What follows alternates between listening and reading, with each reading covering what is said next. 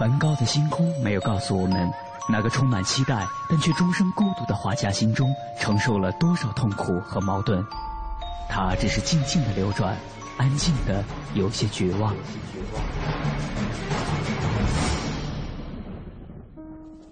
莫奈的睡莲没有告诉我们，那个喜爱平静的人在动荡的时代中，心里有着多少的叹息和遗憾。他只是静静的绽放，用柔弱的身躯撑起了整个时代。毕加索的线条没有告诉我们，那个一生充满激情与创造的人心中有着多么宏大的理想和期待。他只是霸道的出现在每一幅画作中，让世界都看到了自己。如果说一幅幅作品是一次次印象，那么这些印象背后的艺术家们，究竟又有着怎样的故事？凡尘工作室艺术系列全新话题：印象、写实与浪漫，带您一同走入艺术背后的世界，对话艺术家，还原他们最真实的样子。讲述他们最浪漫的艺术理想。本期话题：从心于作，从艺于生。本期节目嘉宾：商金奎。他一九六九年生于北京，一九九一年毕业于首都师范大学美术系国画专业，获文学学士学位。二零零一年获硕士学位。到今天为止。他的作品频繁出现在世界各国的画展中。他是商金奎，著名国画艺术家。在作品中，商金奎想要表现的是一种向往和渴望，是一种平行于喧嚣世俗与现代都市生活的都市田园情节，以空间、时间、事物、人物上的纵横穿插，增加画面的厚度，让观者去联想和玩味，而又不会太辛苦。生存的现实让我们无法逃避飞速的都市化进程，迅猛的浪潮不可避免地导致泥沙俱下，既有营养也有毒药和垃圾，有生机已遍布陷阱，是揭竿而起还是随波逐流，是劈波斩浪还是隔岸观潮，这是文化发展的必然，而将真我融入现代文化语境，正是他当前追求的目标之一。那么，商金奎现在的创作状态是怎样的？在今天的节目中，记者杨安采访了中国著名国画艺术家商金奎先生，展示他从艺于生的路程。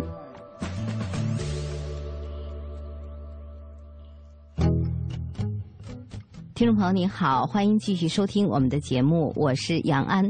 今天我们请到的是艺术家商金奎，商先生您好。哎，你好。嗯，我们每次都是从。你怎么走上这条道开始问起的啊？今天您来也是不例外的。可能每一个孩子小的时候都喜欢画画，但是为什么有的孩子就慢慢的把画画当做一种职业、一种理想，或者说就干脆走上这条道呢？可能。这批人呢，大概他有他们的一个特殊性。您是什么时候开始？记忆当中最早的画是什么时候开始画的？要说画其实可能好多孩子从特别小的时候就开始，可能第一个最喜欢的就是画画。嗯，但是我记忆里边，因为我可能家里边还没有这个没有这个传统，原来没有搞绘画这个传统工作的，哎，嗯，所以我印象里边，我真正想画画，好像是在小学快毕业的时候。哦，哎，但是那时候呢，比如说我现在画中国画、画工笔画，知道宣纸啊、国画颜色什么，但是那时候好像连宣纸都不知道。小学的时候就知道纸和笔。对对，那时候好像是蜡笔，嗯，一张白纸就开始画，谈不上特别喜欢，但是有点兴趣，确实有点兴趣。真正呃有点专业性的了，就是就是到初中了，啊，到初中才正式的。明白什么叫画画了？怎么明白的？呃，比如说啊，那可能说的更那个通俗一点，就是现在考学，考学的时候可能要画素描，要画色彩，啊，可能还有更高级一点画创作。我是在初中，也是其实，在初中快毕业的时候才知道什么叫素描，嗯，啊，因为原来没有想搞这个专业。嗯，后来呢，在初中有点想法了，想想去那个比较专业的学校再去学，有兴趣了，哎，有兴趣了，嗯，还是通过朋友什么才知道，因为看了别人的画才知道应该学素描，应该学色彩，你才能考学。那时候才开始真正的想学了，学一点专业的了。这个兴趣您自己是怎么发现说，哎，我对这事儿有兴趣呢？因为人可能有很多的兴趣是潜藏的，你如果没有一个契机的话，是发现不了的。我觉得好像开始只是兴趣，但是呢，可能我父母因为他们没接触过这些，他们都是普通的那个，过去都是普通的工人，嗯，他们对这也不太懂。看我这画的还挺有意思，但是我觉得我父母做的最好的一件事就是他从小就夸我，嗯，虽然他不懂，从小就鼓励。我们家孩子做什么都好，应该是这个意思。他他不打击，因为我有时候不像现在，比如说。好多孩子回家写作业写的时间很长，等等别的事都干不了。我们那时候好像，作业也没这么多。小时候我印象，回家以后就是到处疯跑玩儿，到点了回家吃饭了，然后吃完饭没事儿也没有作业了，随便我就喜欢画一画。那时候更逗的是不懂，拿那个挂历，嗯，过去不是有挂历，上面有那个那个画各种的画什么，当然国画比较多。那个拿蜡笔就开始临那个国画。就是一点一点，哎，我父母看着还挺高兴，挺喜欢，觉得不错。嗯，其实他们也不是太懂，慢慢我就比较喜欢，因为那时候就有人夸嘛。嗯，包括住在那院里边的那个那那那些朋友啊，大人看着也挺喜欢，都觉得挺好。其实现在想想，什么都不是。零挂历等于是。对对对，嗯，应该其实应该是宣纸，但是那时候真是不懂，拿个蜡笔呀，随便一个彩笔呀，就在一张大白纸上就开始画。嗯，哎，那时候的挂历好像是好多孩子的美术教材。对对对。哦，那种挂历啊，还有一些小年画哈那样的啊，还记得有记忆当中临的有有一些。嗯，我印象里边名字我真记不住了，但是山水画特别多。临的，呃，临的山水画比较多。那时候不懂什么叫什么青丽山水啊，什么泼墨呀，什么等等这些一系列都不懂，只是拿起来照着模样就画。蜡笔临的山水，对，国画。对，那时候不懂什么叫，挺有创意的。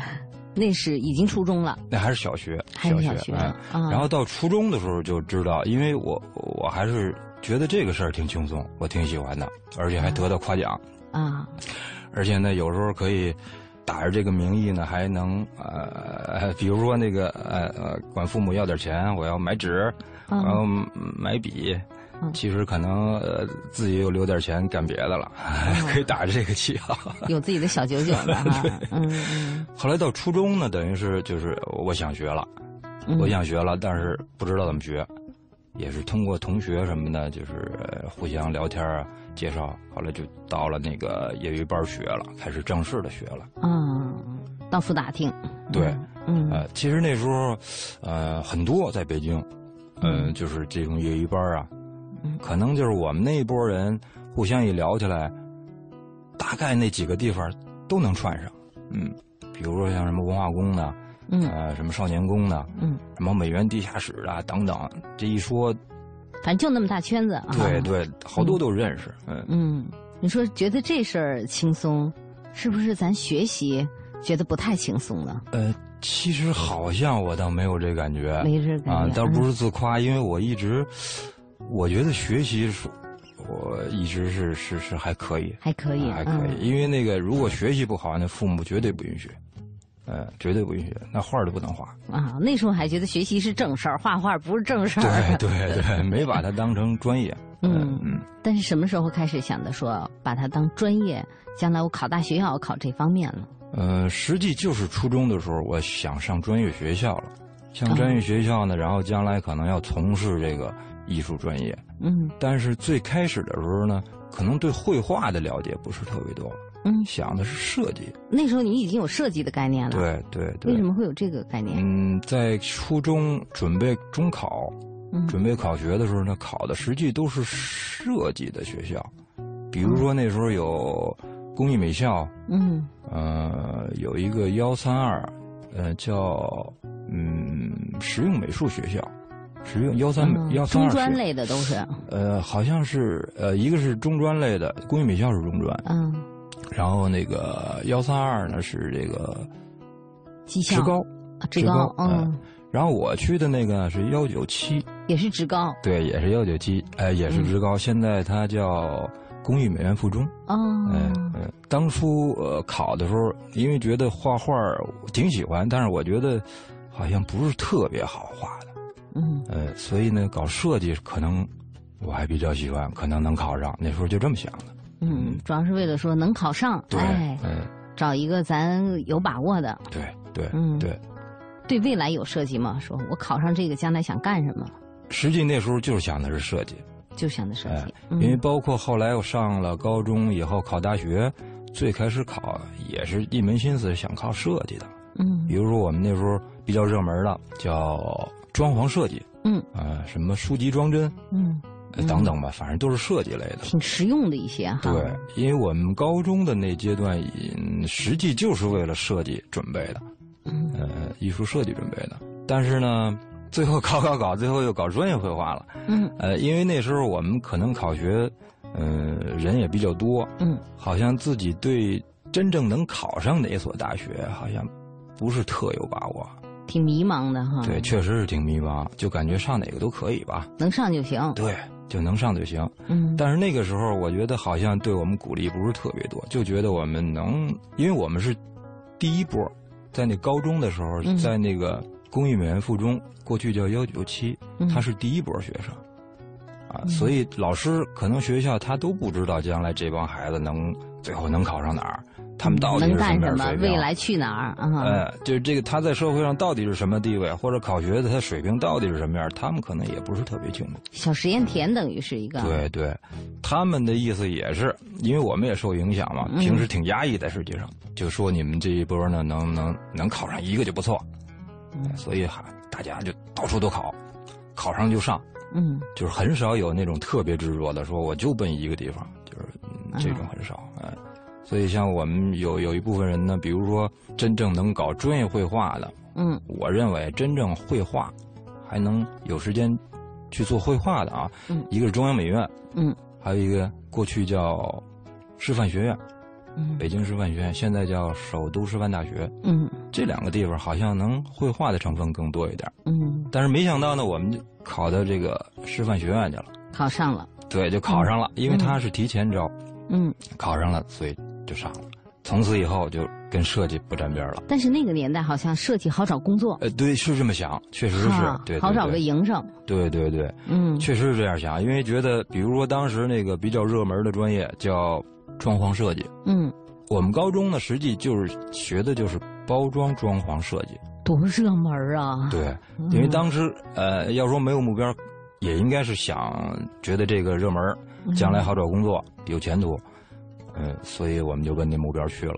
嗯，结果到大学呢，又拐弯了，又拐弯了，嗯，转到转到另一个领域了。实际在那个之前，就是对专业绘画这些，不是好像想的不是特别多，嗯。还是想说是靠这个，呃，混口饭吃哈。呃，可能说白了有有点这个这个成分在里边。嗯，你们当时高中的那波同学现在在做呃设计的，做这个呃当时的这种专业的多吗？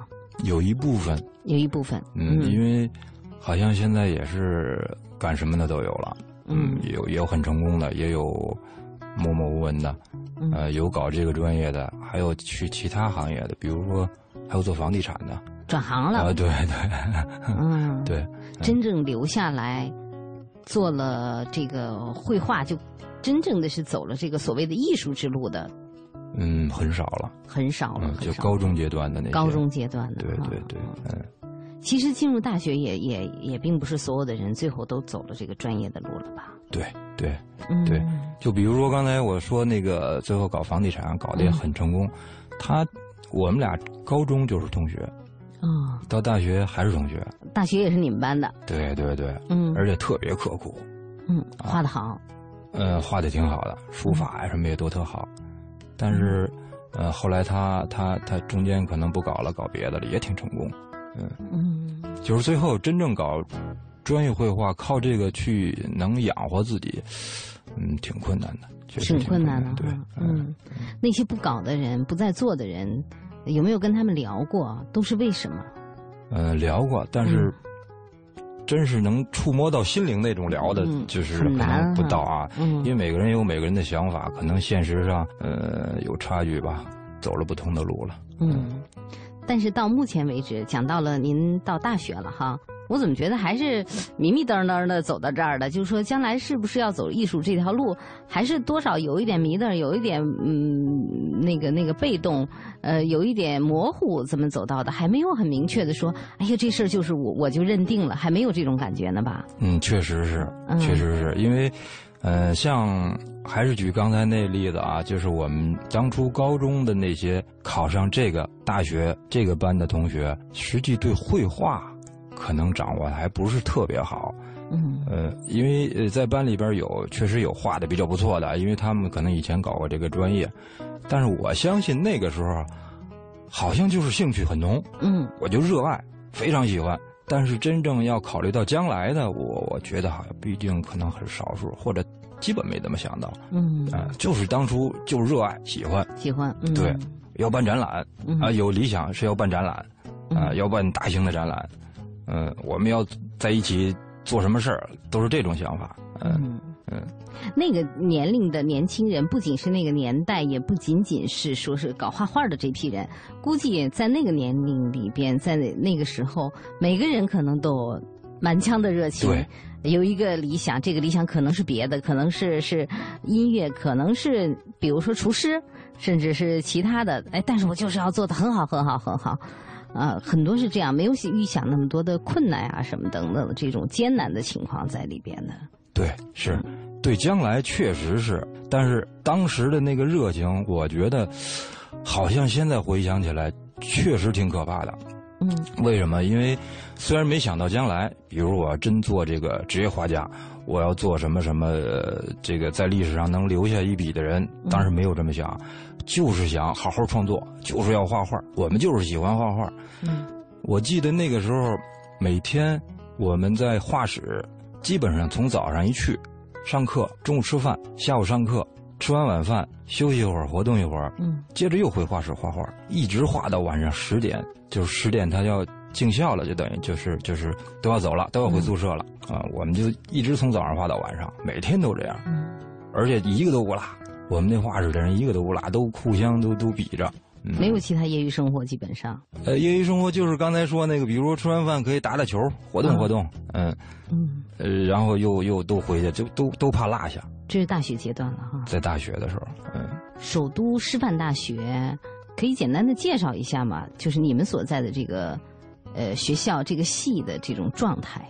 嗯，我印象里边，我们是八七年。入的学，嗯，那个时候，呃，从八四级到八七级四个年级，据说听那些老师后来讲，也是我们在聊的时候说，就是那个四个年级在一起的时候是最热火朝天的时候，最棒的四个四四级学生。嗯，我我我我也有信心是这么说，为什么？因为那个时候确实大伙儿那个精神状态啊和这个那个面貌特征都不一样，嗯，确实都有热情。而且那心思都在这儿，把专业搞好，想各种的办法做这些事儿。当然不是说现在的不好，因为现在可能，嗯，要求的不是特别一样了，可能大家想法也不太一样。精力分散也多一些，呃，诱惑干扰多一些。对对，不像那时候那么纯粹，我们就是为了画画，天天都是很多人都在那画室里边。嗯，当时已经比较明确的就是做国画了。对对，因为我们是国画专业。啊，就是国画专业。对对对。嗯，他那个一个年级，我们那个时候现在不一样了。我们那个时候就是一个年级就一个大专业，就是这一个年级就是这个专业，然后分两个班，一个国画班，一个油画班。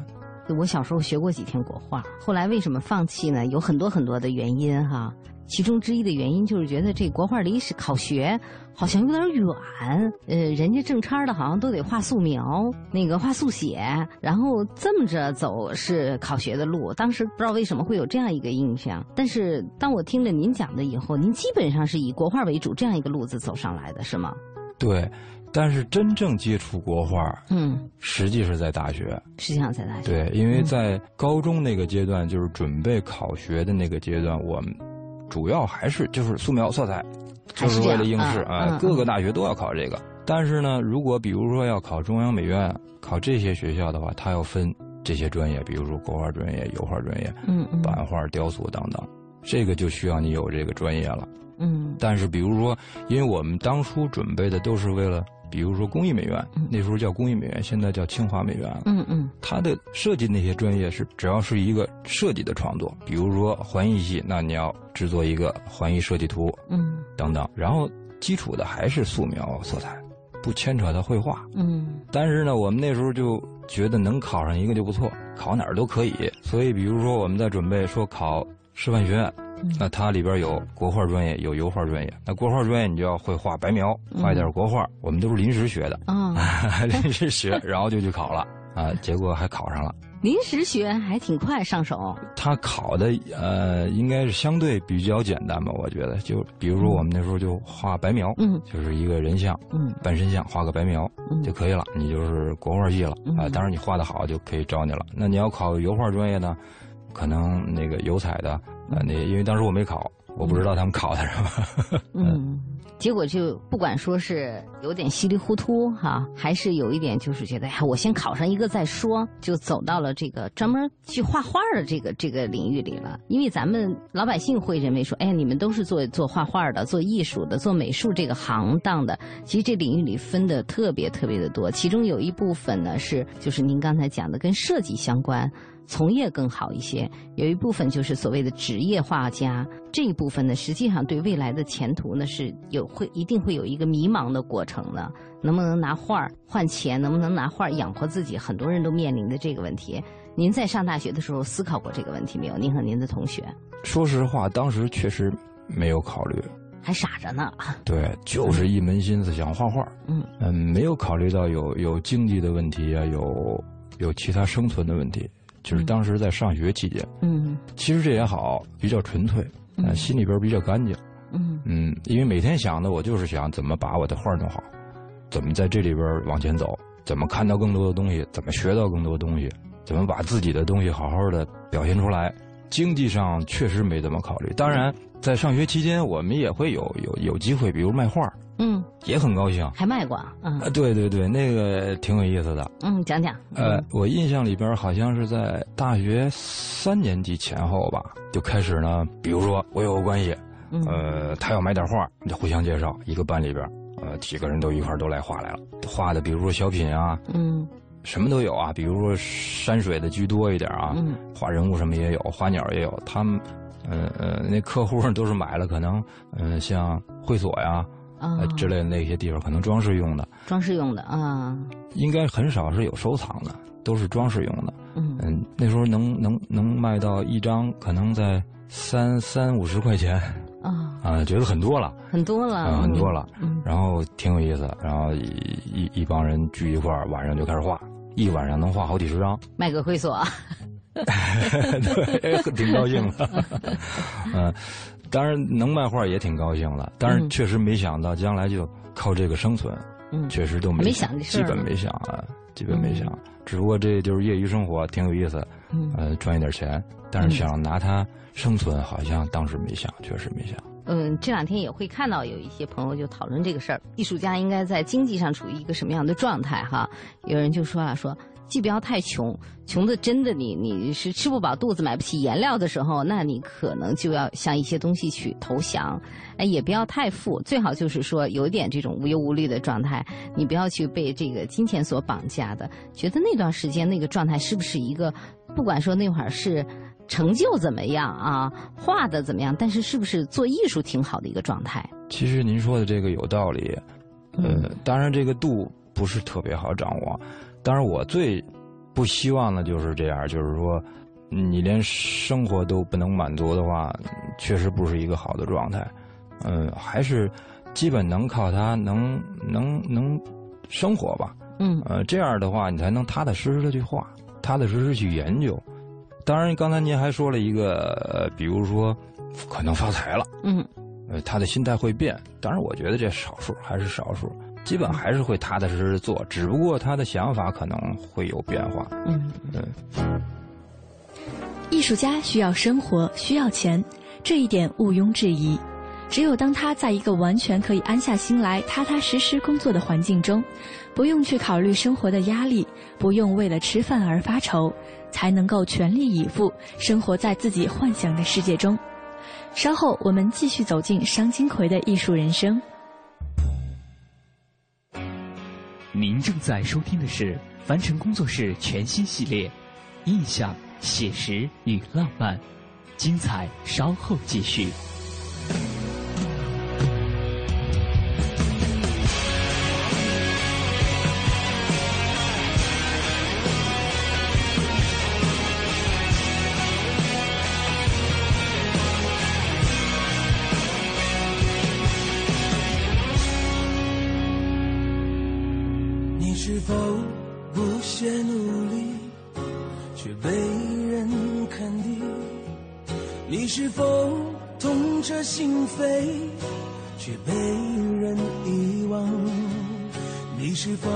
在梦想和现实面前对自己撒了一次谎？你是否在孤单寂寞的夜里才学会成长？谁会在乎我们身在何处？谁又会知道我要？去往何方？许多的沟壑等着我去跨越，许多的束缚等着我去解放。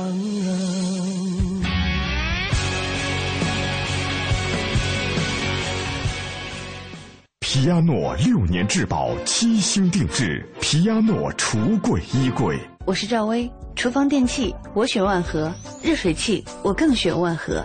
皮亚诺，中国高端定制家居领导品牌。皮亚诺橱柜衣柜。奶瓶三十五，背带裤一百二十九，学步车四百六十八。姐，这小家伙开销可不小呢。自从儿子出生以后啊，我都好久没有买过新衣服了。你姐夫也不送我花了。姐，过日子不能光靠省，还得学会经营呢。你得学学理财了。据我了解呀，白银投资就不错，只看一根 K 线图，二十二小时随时交易，模拟一次就会做。你边带宝宝边做白银，什么都不耽误。是吗？你再详细说说。你呀，发条短信八零八到幺二幺幺四了解一下，免费咨询。好，零八到幺二幺幺四是吧？我现在就发条问问。白银投资让你的生活更美好，发送短信八零八到幺二幺幺四，发送八零八到幺二幺幺四，免费开户做白银。投资风险需谨慎。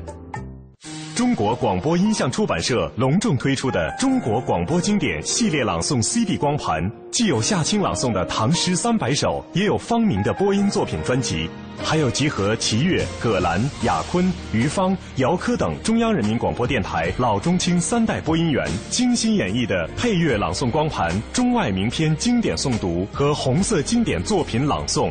朗诵作品风格多样，赏心悦耳，是中国朗诵艺术的优秀典范。产品均随碟附有作品原文，是学习、欣赏和正音的难得佳品。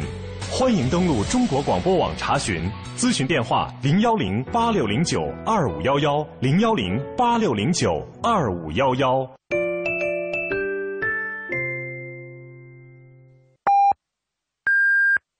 北京时间二十二点三十分。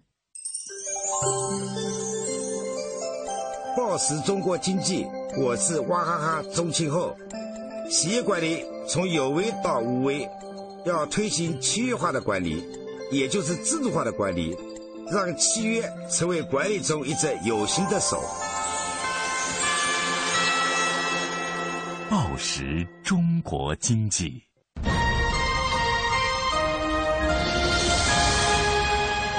经济之声，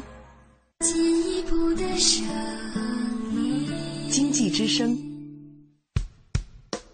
这里是中央人民广播电台经济之声。每当夜晚来临的时候，天晴满树花开，雨天一湖涟漪，阳光照耀城市，微风穿越指尖。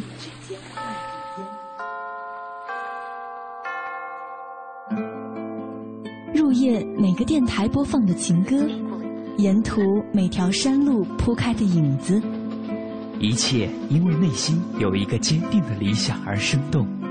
在内心的世界，艺术家们是不羁的行者。那个梦想因为自由，所以浪漫；因为真实，所以感动。他们任由自己的想法穿越阻隔，肆意绽放。凡尘工作室《易筋经》系列全新节目《印象、写实与浪漫》正在继续。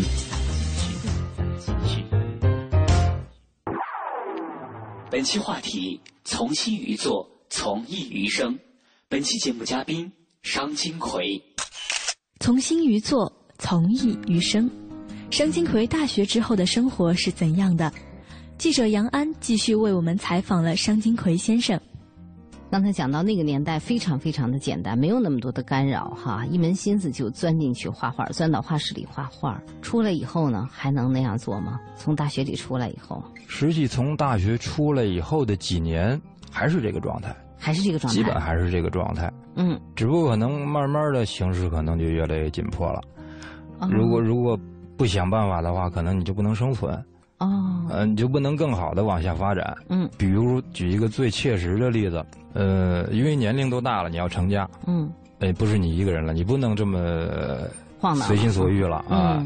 你可以为艺术献身了。嗯，当然，谁也不希望别人也陪着你去去献身嘛。嗯嗯，我觉得还是要生存，这是第一位的。我觉得这是最实在的，第一位的。如果能靠这个能养活自己，当然是最棒。我觉得很不容易。嗯呃，所以。也得考虑，也得琢磨。比如说，当然，首先还是要画好，把自己想的东西啊，想表现的，还有自己原来那些理想，还是尽量能表表达出来，或者说能实现它。嗯，当然也带有一定的功利性。比如说，嗯，要经常去办展览啊，经常去接触各种各样的人啊，包括事儿啊，包括可能说的更俗一点，还有推销一部分。嗯，也得走这路子。对，但是我觉得这个度。嗯，每个人可能掌握的不一样，还有一个运气也不一样吧。您运气算怎么样的？我觉得运气还可以吧，还可以，能支持到现在，运气还算可以。嗯，支持到现在，为什么用了这个词？支持显得好像还是有点，可能更贴切一点，我觉得是支撑。支撑，嗯，支撑，呃，支持呢是有一部分朋友确实挺不错的。我我确实为什么说我有呃有运气？确实有一部分，从我刚开始。定型比较专业，走到这一步的时候，就有一部分朋友一直在支持我。哦，嗯，这种支持是一种，比如说，不论是从经济上，还是从观念上，包括从专业上，他们都非常支持。嗯嗯，我特别感谢这几个朋友。比如，嗯，方便说吗？在这里可以，可以，您可以不点名字，比如说这种。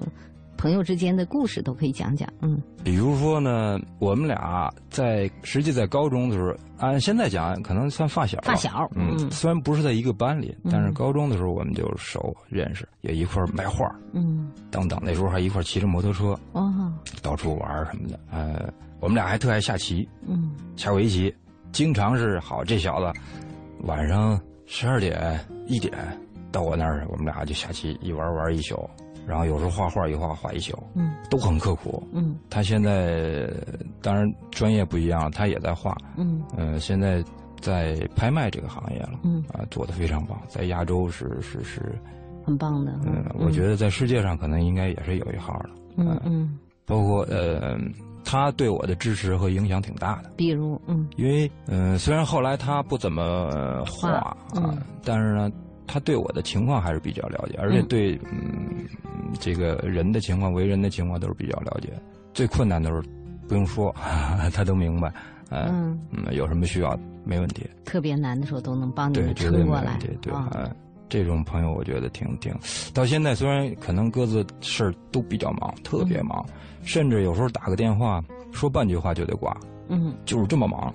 但是呢，有什么情况的话，互相确实很理解，都不错。嗯。就过去那种情谊还是有，确实是啊。嗯，虽然都混的特别厉害了，但是还这，我觉得这份感情还挺珍贵的，因为从小我们就认识，嗯，挺怀念那段的。包括还有现在在在在也是在中央台在电视电视台有朋友，也是在开始我一搞创作，那个画一出来，我印象最深的是我第一次办展览，在美术馆第一次办展览，他把画就全买走了，到现在一直特别支持我。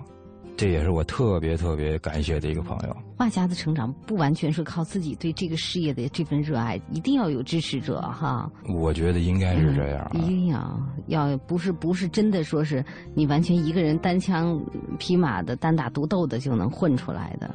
大概应该是这个状态吧。嗯，但是平时还是。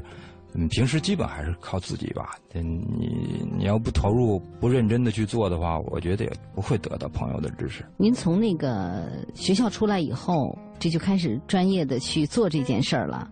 然后中间肯定成家立业啊等等的，就发现困难了。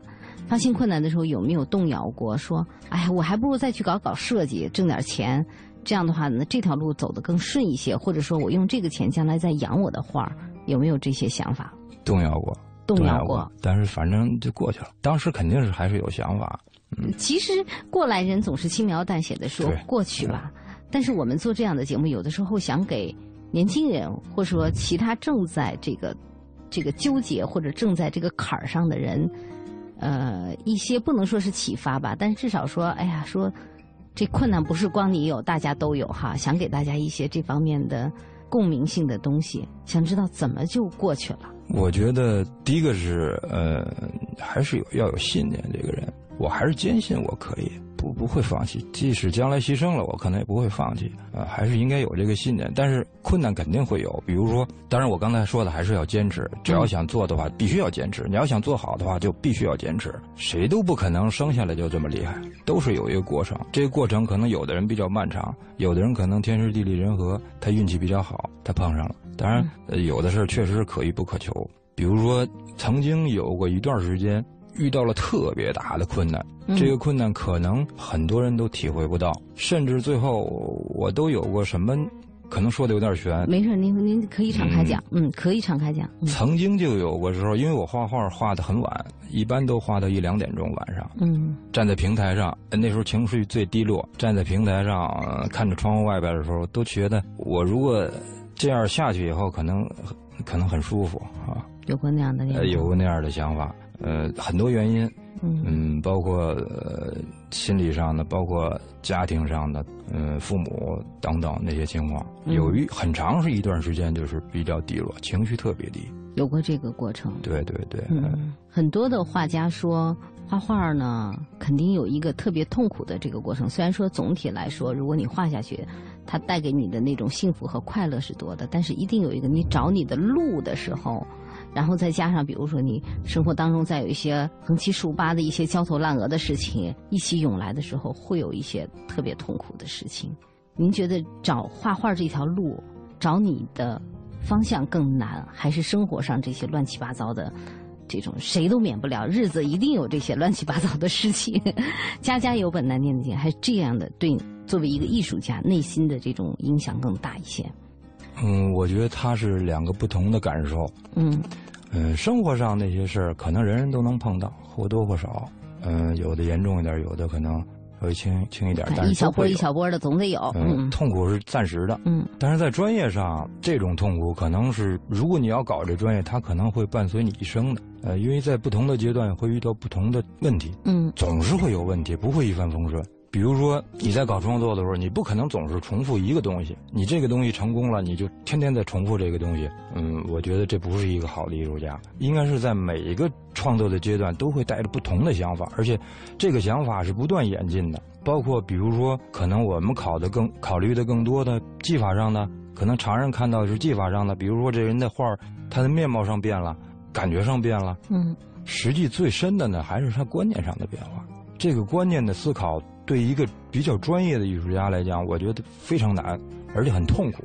为什么痛苦？因为很多观念上的东西，比如说你打不开这个思路，你总是在原地打转的话，你自己很烦啊。因为你总是这一个想法，你重复这一个画面，你画画画画画画几年以后，你会麻木，而且觉得自己很没出息，就是老在原地踏步。当然技法上可能你偷偷懒或者想想什么特殊技技巧能掩盖，但是从观念上，如果要进步。它是一个相对比较复杂和困难的这么一个过程，你要不断的思考，嗯，要看，呃，甚至要通过跟，比如说评论家、艺术家去交流，呃，去聊，甚至去喝酒，呃，去感受，可能才会有一点点的这个这个这个体会，可能才能触动到你。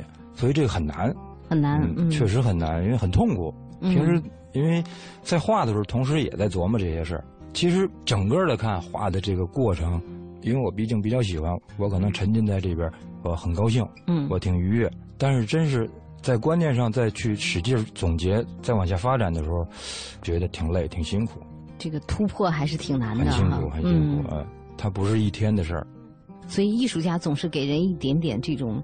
这种痛苦加一点忧郁或者抑郁的和或者焦虑的这种状态，让人有这种感觉啊。对对。再说一说这个国画吧，哈，国画对于很多的现在离退休的老人来说，是一种修身养性的好方法，是养生的一种方法。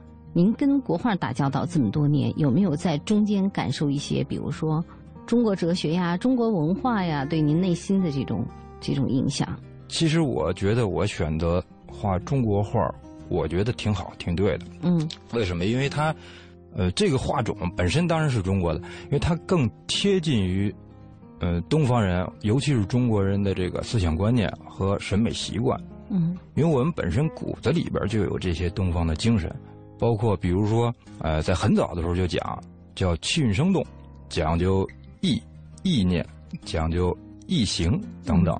嗯，实际在后来的西方，后现代还是表现主义，嗯，还是文艺复兴，呃，新古典等等，嗯，实际这些观念，在咱们中国古代的时候就会有，嗯，哎，因为我们骨子里边就是有这种情节，可能现在的好多东西跟过去古代人的思想是有暗合的，嗯，是轮回还是再生等等，嗯，我还没想的特别清楚。但是这些思想对中国人来讲，我们天生就有，所以画这个轻车熟路，只是没开发，大多数人都会画，都可以画。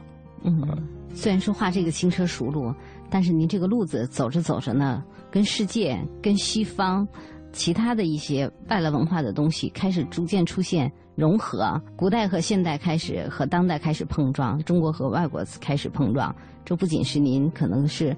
更多的其他的一些这个中国画家呢，都开始找这种融合和碰撞了。那下一次节目，我们也结合着您的作品，讲一讲，哎，怎么样开始慢慢慢慢有这种碰撞融合？然后这里边怎么既保持，哎，我们中国化的一些独立性的东西，又能够呢把自己的路子越走越宽？下一次我们结合作品一起来讲讲，好吗？好，嗯嗯。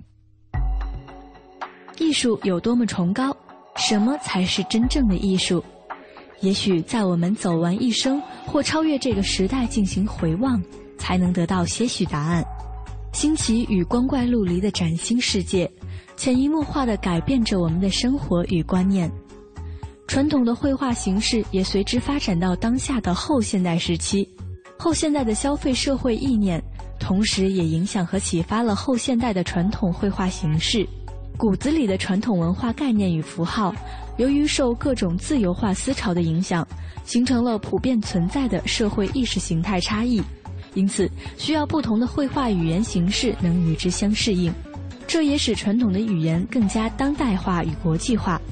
在创作中，商金奎更喜欢以绚烂及艳丽的手法，叙述悠悠的人物故事，看似荒诞的情节和场景，以及深远的画面意境。去揭示和感悟生活，体味人生，敢于其表，情于其内。